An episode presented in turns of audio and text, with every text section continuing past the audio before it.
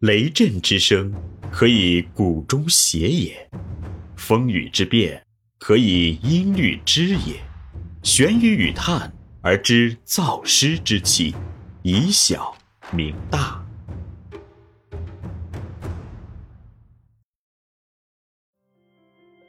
欢迎继续收听玄宇文化独家出品的《幼儿园有效管理》，作者闫水金。第三十四集，幼儿园管理的基本职能九，计划职能二。二，计划职能的实施。管理的计划职能主要是设计达到决策目标的手段，它具体包括编制长期的综合的计划，以完成组织的总体任务。编制短期的具体的计划，以指导日常的具体工作，还包括对幼教机构或组织有关的各种计划进行管理，以此保证决策方案的有效实施。在幼儿园管理中，计划职能的行使主要是加强对园所的各类工作计划的管理。由于幼儿园工作的特殊性，其工作计划的种类与数量都相当繁多，几乎每一项具体的工作都有相应的计划介入。应该说，幼儿园管理工作的计划意识还是相当强的，但是问题在于对计划的管理不善，尤其是如何运用计划的方法来进行管理工作还相当薄弱，有的甚至出现了开学时上上下下定计划忙，实际工作不沾边，学期结束不了了之的情况，锁定计划完全成为一种形式，与实际工作毫无干系，所以。管理者应该尽快改变这种状况，加强园所的计划管理，这是管理者需要解决的又一个现实问题。在幼儿园的计划管理过程中，人们会发现，小小的幼儿园竟然会有那么多的计划，几乎每一项工作都有相应的计划介入。管理者也经常会被种类繁多的计划所困扰，以致不知所措。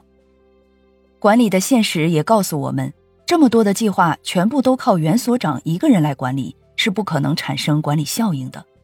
但是，不加强计划管理或者计划管理失控，都会导致组织管理的混乱。为了加强幼儿园的计划管理，首先应该对幼儿园内可能存在的计划进行必要的分类。分类的目的在于按照不同类别的计划进行不同的管理，并把计划的管理落到实处。使所有的计划都能产生相应的管理功效。尽管园所的工作计划多如牛毛、杂乱无章，但是从现有的幼儿园工作计划来看，大致可以分为三类，可以按照这三种类型计划的不同特点进行管理。一，A 类计划。这类计划是按时间序列纵向展开的，各个计划的上下之间存在着密切的递进关系与延伸关系。例如，学界计划、学年计划、学期计划、月计划、周计划、一日活动计划、半日活动计划。这类计划的特点是，计划的上下之间有很强的相互制约性，而且这类计划主要与教师的工作有直接的关系。从管理工作的角度来看，这类计划可以由分管教育的园长、保教主任、教研组长、年级组长来分工管理。由他们直接抓计划的制定、执行、监督与评价。由于他们经常在教育第一线，对教育的情况比较了解，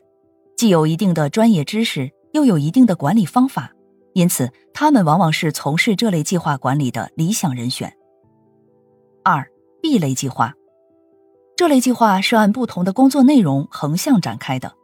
各个计划之间虽然没有直接的联系性。但是由于这些计划往往都出自同一个时间段，所以各个计划都是围绕这个既定时间阶段的共同目标执行不同的工作任务。尽管工作计划不同，但各个计划具有一定的相关性，在计划的制定与实施时又具有不同程度的相互支持性。例如，教育科学研究的工作计划、园所改建工作计划、庆祝六一儿童节活动计划。社区亲子俱乐部活动计划、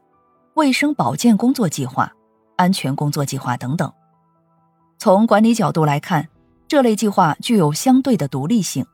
每一项工作一般都有相应的负责人，而这些工作的负责人则是这类计划管理的理想人选。可由他们来管理这类计划。三、C 类计划，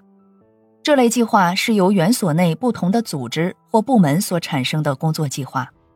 例如园务工作计划、党支部工作计划、团支部工作计划、教研组工作计划、